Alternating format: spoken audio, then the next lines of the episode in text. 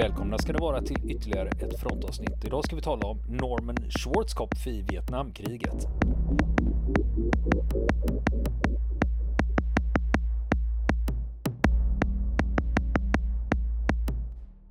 Ja du Niklas, nu ska vi fortsätta prata om Schwarzkopf i Vietnam. Just det. Och eh, det sista var ju att han hade fått en eh, stabstjänst inne i Saigon. Han var ju färdig med sitt uppdrag ute i djungeln. Och nu är det våren 1966. Och nu kommer det bara handla om att stämpla papper och sortera in dem i rätt fack om jag förstått Ja, det rätt. Eller? Ja, till att börja med i alla fall. Men den här stabstjänsten, han fortsätter jobba för den sydvietnamesiska luftburna divisionen. Ja, men under tiden han håller på med den här stabstjänsten så passar han också på att öva mer fallskärmshoppning och det gör att han får sina Master Parachute Wings Eh, under sommaren 1966. Och eh, inte nog med det, han kvalificeras kvalificerar sig också för det sydvietnamesiska Master Wings. Och då är det tre hopp med fritt fall, alltså att man inte har en lina som löser ut fallskärmen. Och han är en av få amerikaner som har fått den här eh, som har fått den här äran och får den här utmärkelsen då. För att de inte blev intagna då eller för att de inte vågade? Nej, det var väl inte så många som fick erbjudande att hoppa ihop med sydvietnamesiska fallskärmsjägarna helt enkelt. Men utöver det så trivs han faktiskt ganska bra med livet inne i Saigon. Han hade en sydvietnamesisk flickvän och eh, hon var en vacker ung kvinna. Hon kom från en katolsk familj och hennes pappa var professor på universitetet och så var det en del eh, uteliv då i Saigon. Men vid den här tidpunkten så är det inte helt ofarligt under våren. Det är ett eh, buddhistiskt uppror och sen genomförs det också flera sprängattentat i staden. Och eh, som jag sa så Schwarzkopf trivs ju bra med det här livet och han tycker att allting flyter på bra och han vill ha en förlängning på sin tjänstgöring i Vietnam. Så då skriver han till armédepartementet och vill ha en förlängning. Men det avslås. Och inte nog med det, han får dessutom ett argt brev från West Point där det mer eller mindre står så här. Vad tror du att du håller på med? Har du glömt att du har lovat att du skulle komma tillbaka hit efter ett år? Och det, det var minsann vi som såg till att du fick din examen på universitetet så att du skulle kunna undervisa här de nästa två åren. Oops. Och de nästa två åren så tillhör du oss. Så det här med att stanna i Vietnam, det kan han ju bara glömma va. Ja, lite problematiskt.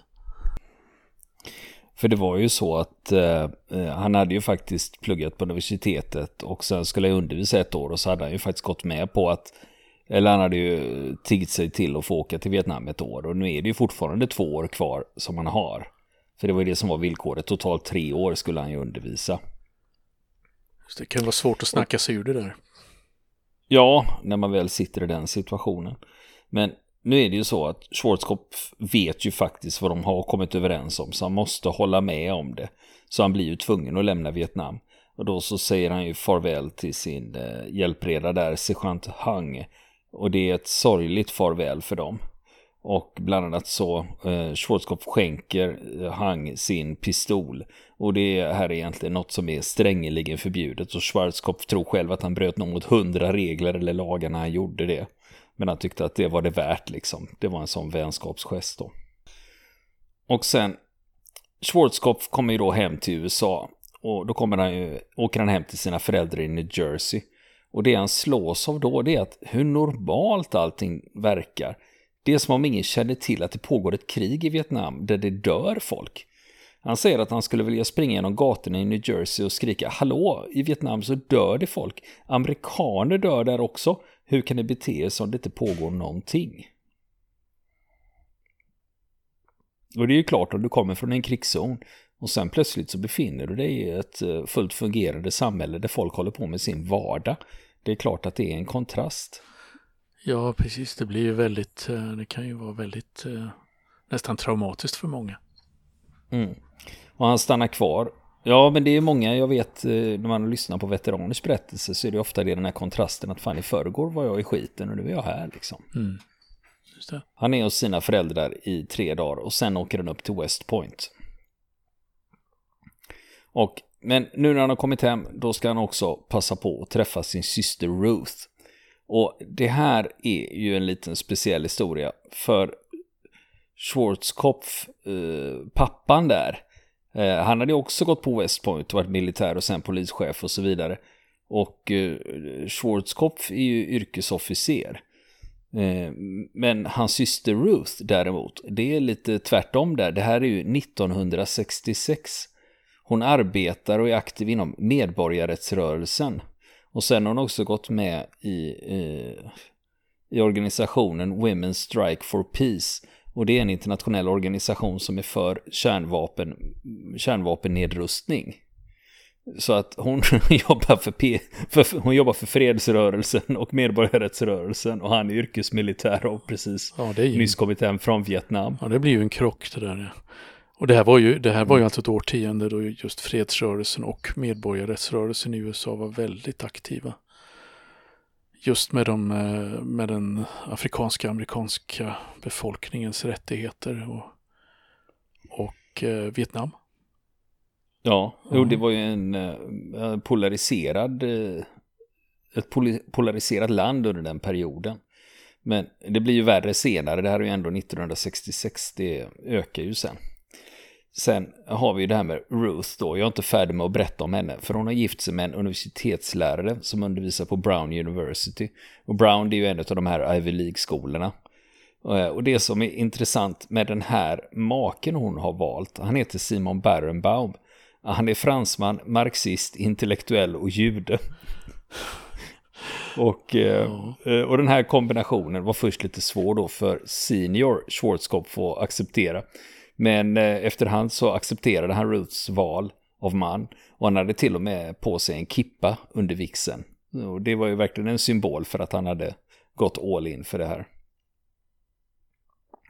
Men nu när de väl träffas då sommaren 1966, eh, när Schwarzkopf får träffa sin syster Ruth, så vet han ju att han vet ju hennes engagemang och vad hon tycker. Och alltså om Vietnamkriget. Så han eh, är lite taktisk så han eh, pratar inte så mycket om Vietnamkriget. Eh, utan istället så pratar han om, om den vietnamesiska kulturen och de vietnameser han har mött. Och det är någonting som fascinerar Ruth och som de faktiskt kan mötas kring då.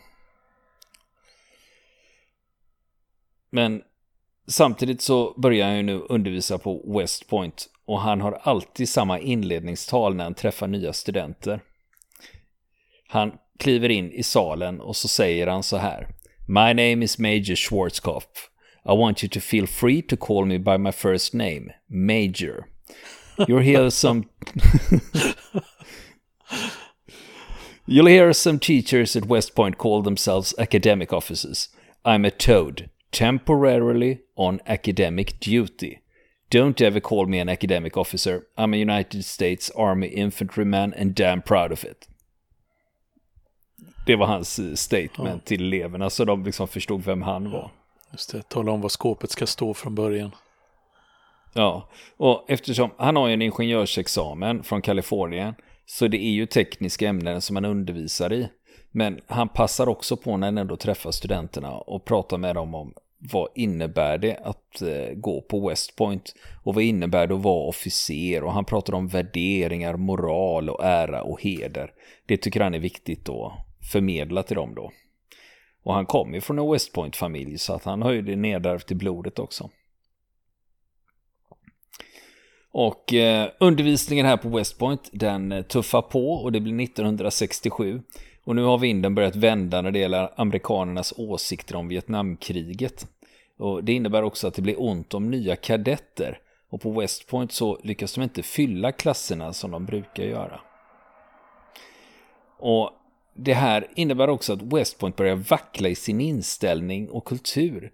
För när han själv gick på West Point, var han rädd för att bli utkastad för att han inte dög. Men nu verkar West Point göra allt för att lyckas hålla kvar sina studenter och dessutom locka, ni, locka dit nya.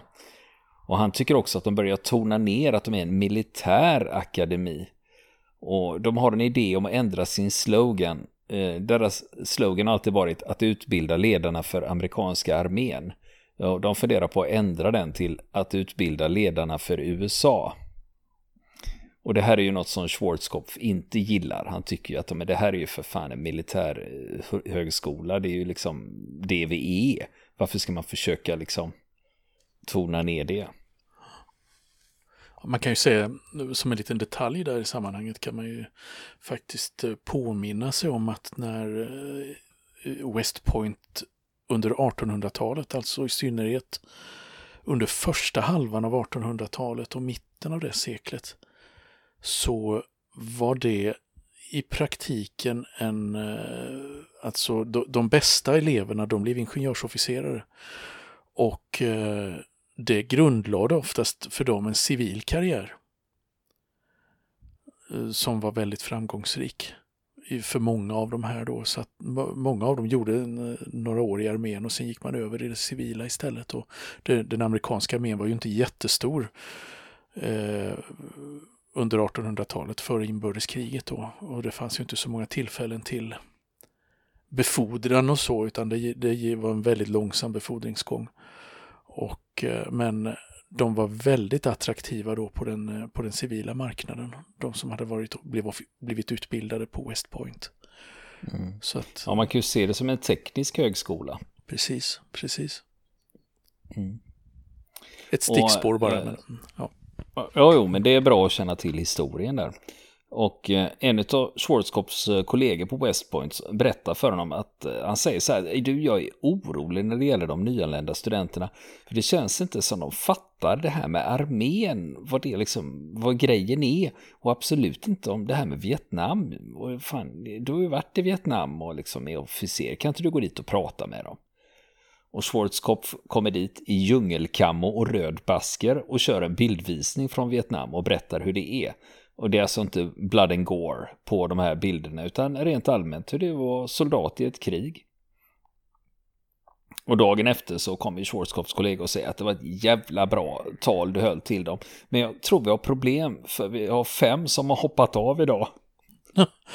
och, det, och det handlar om att det, var, det verkar som de inte var riktigt förberedda på att de kanske skulle behöva strida i ett riktigt krig. Utan hade någon annan idé om vad den här utbildningen var för någonting. Utan, utan att vi utbildar officerare liksom med största sannolikhet kommer nu komma till Vietnam.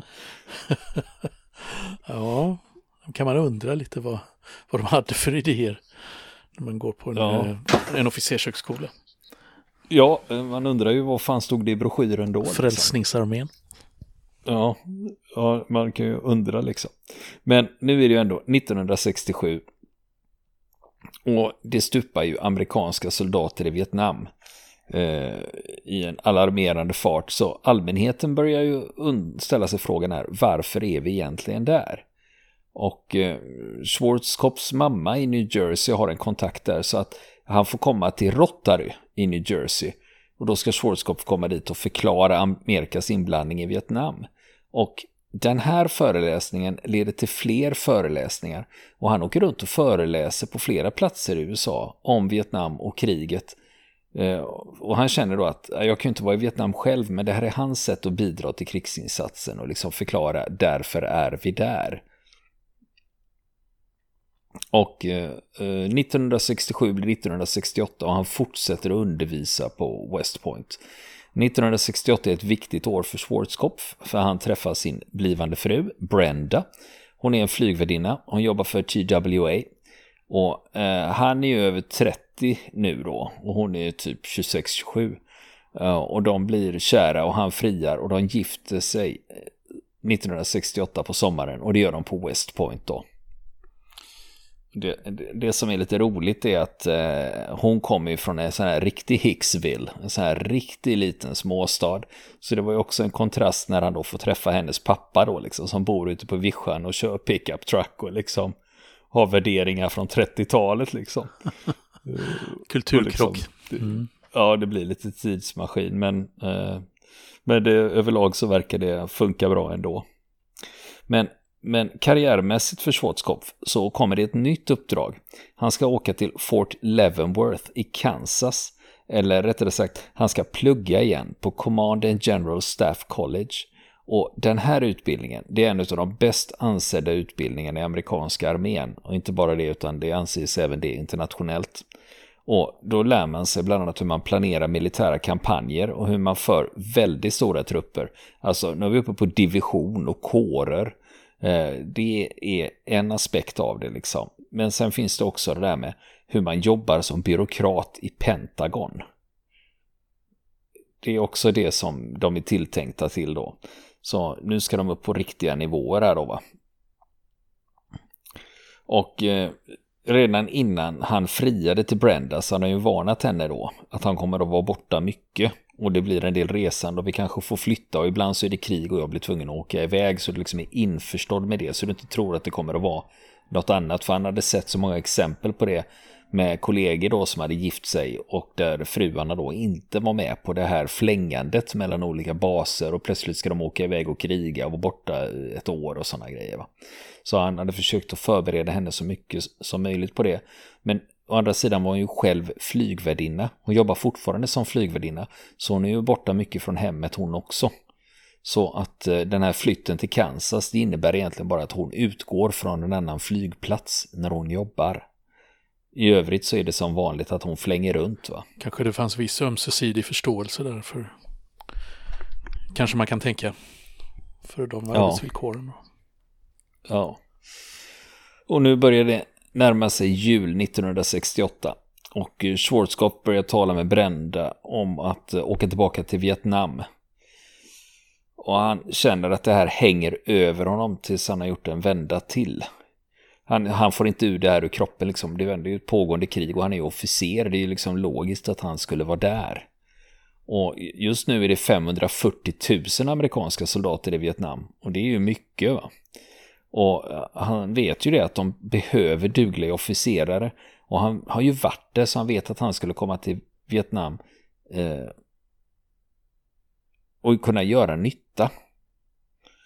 Så, eh, men, så det han gör det är att han anmäler sig som frivillig.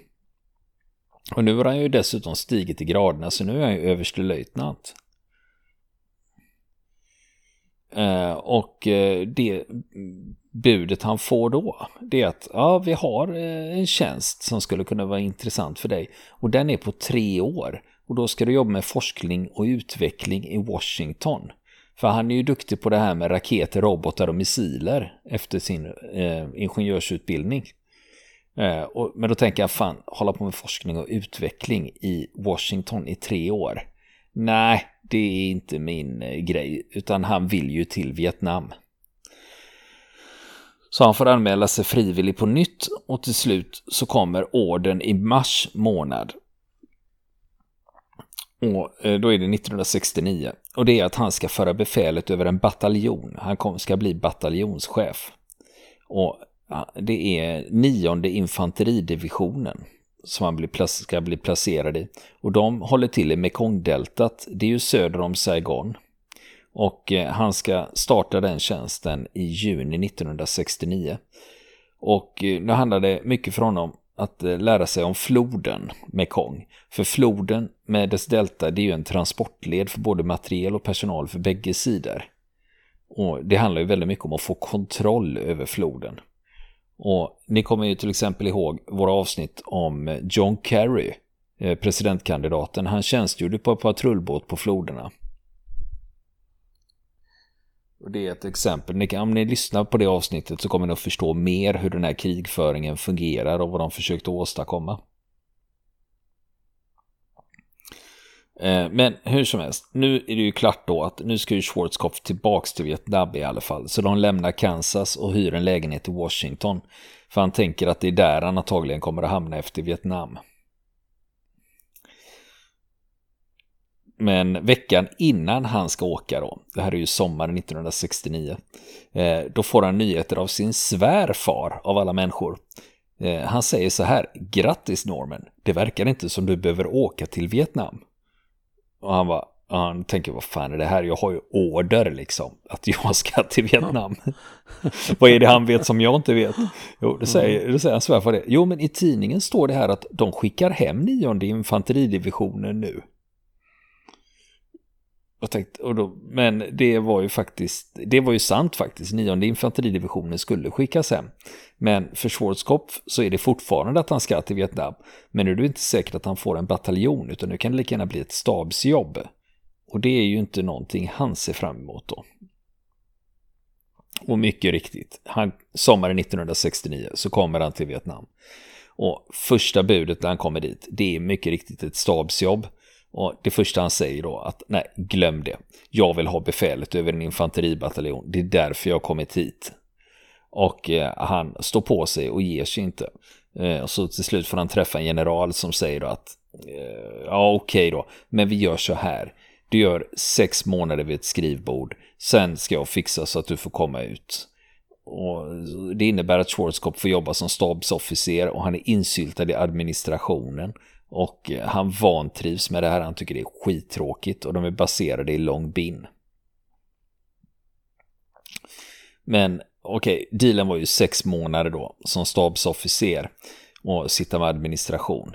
Men innan de här sex månaderna har gått, redan i november, då får han höra ett rykte om att det finns en ledig tjänst som chef över en bataljon i 23 infanteridivisionen. Och han blir direkt intresserad.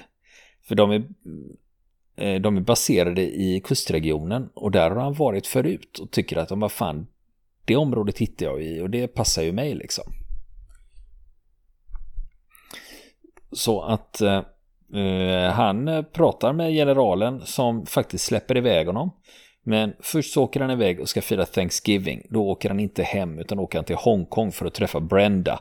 Och det är ingen match för henne. Hon är ju flygvärdinna och van att flänga runt då. Så han är där och sen eh, kommer han tillbaks till kriget och då kommer han till staden Chu Lai. Och hans nya förband, det är första bataljonen i sjätte infanteriregementet i 23 infanteridivisionen. Och när han kommer till Chulai så kommer han på det att ja, jag vet ju inte så mycket om den här bataljonen. Så han börjar fråga runt bland de andra tio bataljonerna. Eh, vad håller de på med och liksom vad är det för outfit jag ska ta över här då? Och han fattar att de andra tio bataljonerna, de är en bra bit ute i fält och håller olika baser ute i djungeln. Och de är ute och rör på sig, mycket patrulluppdrag, eldöverfall och så vidare. Medan hans bataljon, de sitter fast på något som kallas för LZ Bayonet. LZ det är ju landing zone då. Och den här bataljonen, de är stationerade nära staden Chulai och deras jobb är att hålla koll på några kullar väster om staden. För där brukar Vietkong eh, dyka upp ibland och skjuta raketer ner mot staden. Och bataljonens uppgift är att hålla kullarna rena från fienden.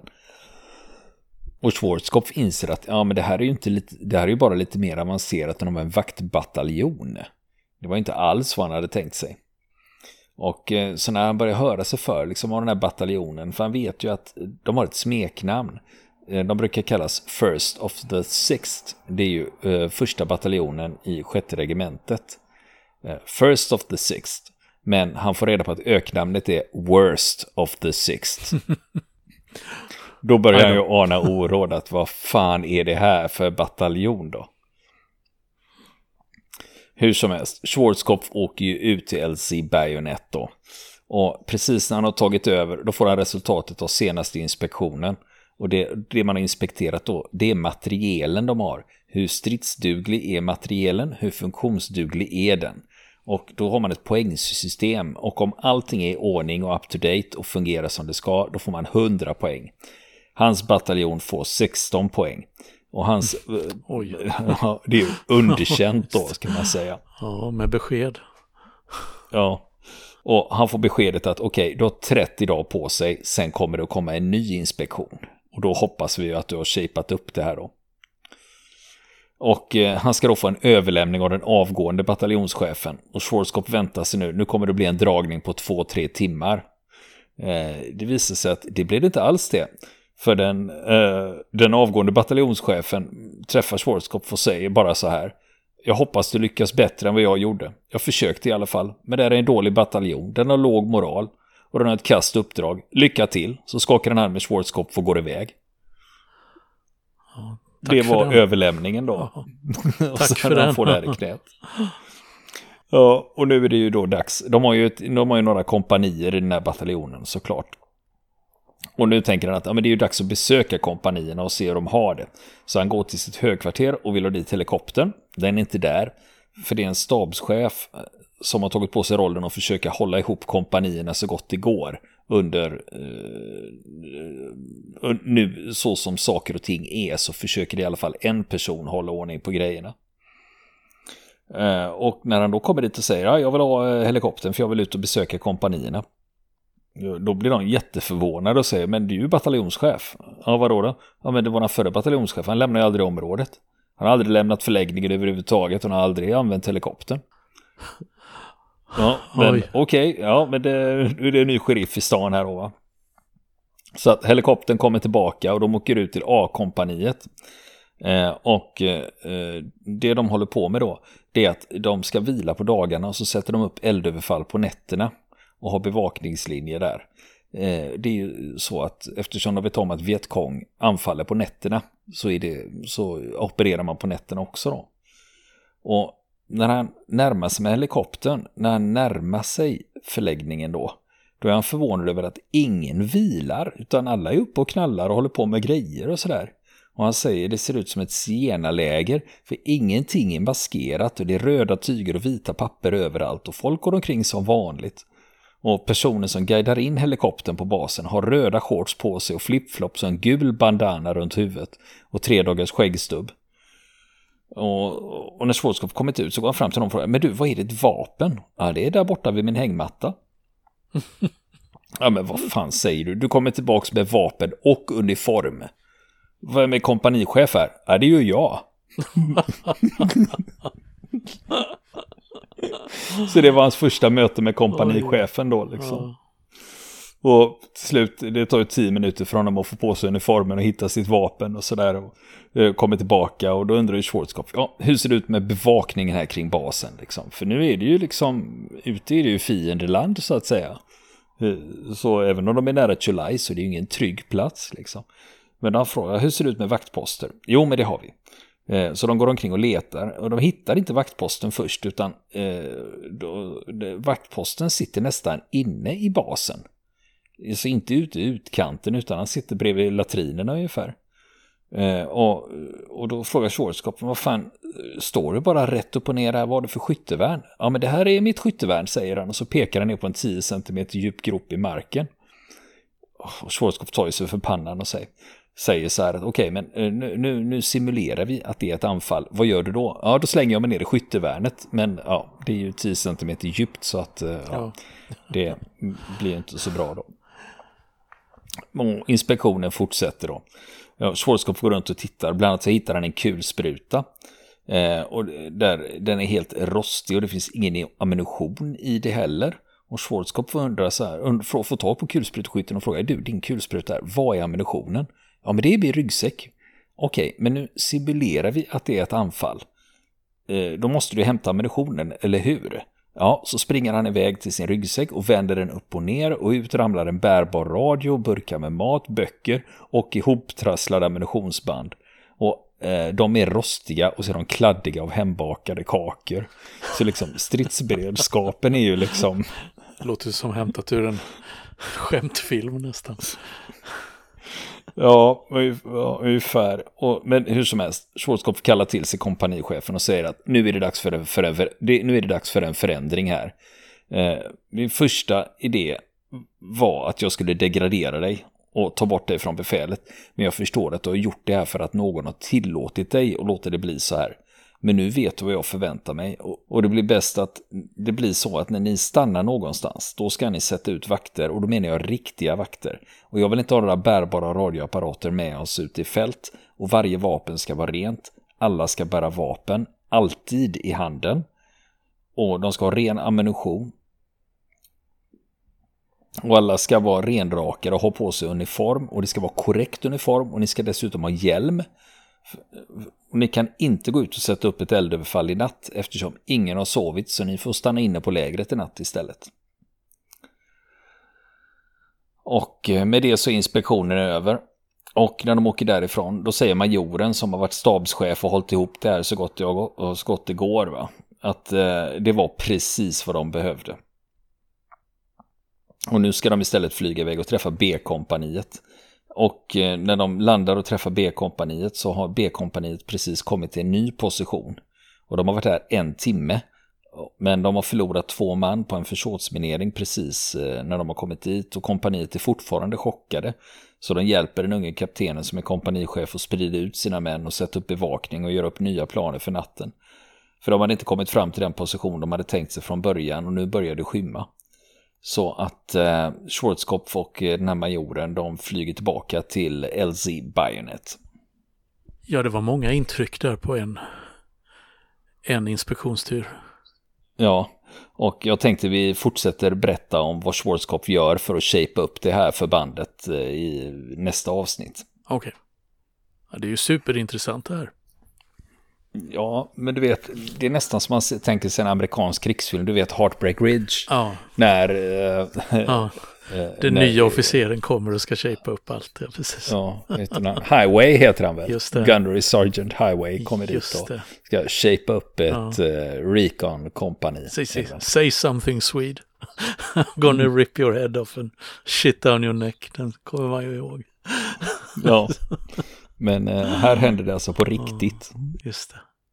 Ja, jösses. Ja, det är ingen rök utan eld. Många gånger i, i, i de där sammanhangen. Men man, kan, man blir förvånad över hur slappt det kan ha varit ibland. Liksom. Ja, och det här är ju ett förband som befinner sig i en krigszon. Ja, visst. Det är ju farligt att bete sig så. Ja, precis så otroligt aningslöst. Vill ni komma i kontakt med oss så kan ni göra det via vår Facebook-sida som heter Fronten. Det är inga problem för er att leta er fram där. Eller också så mejlar ni på vår mejladress och det är frontenpodcast.gmail.com.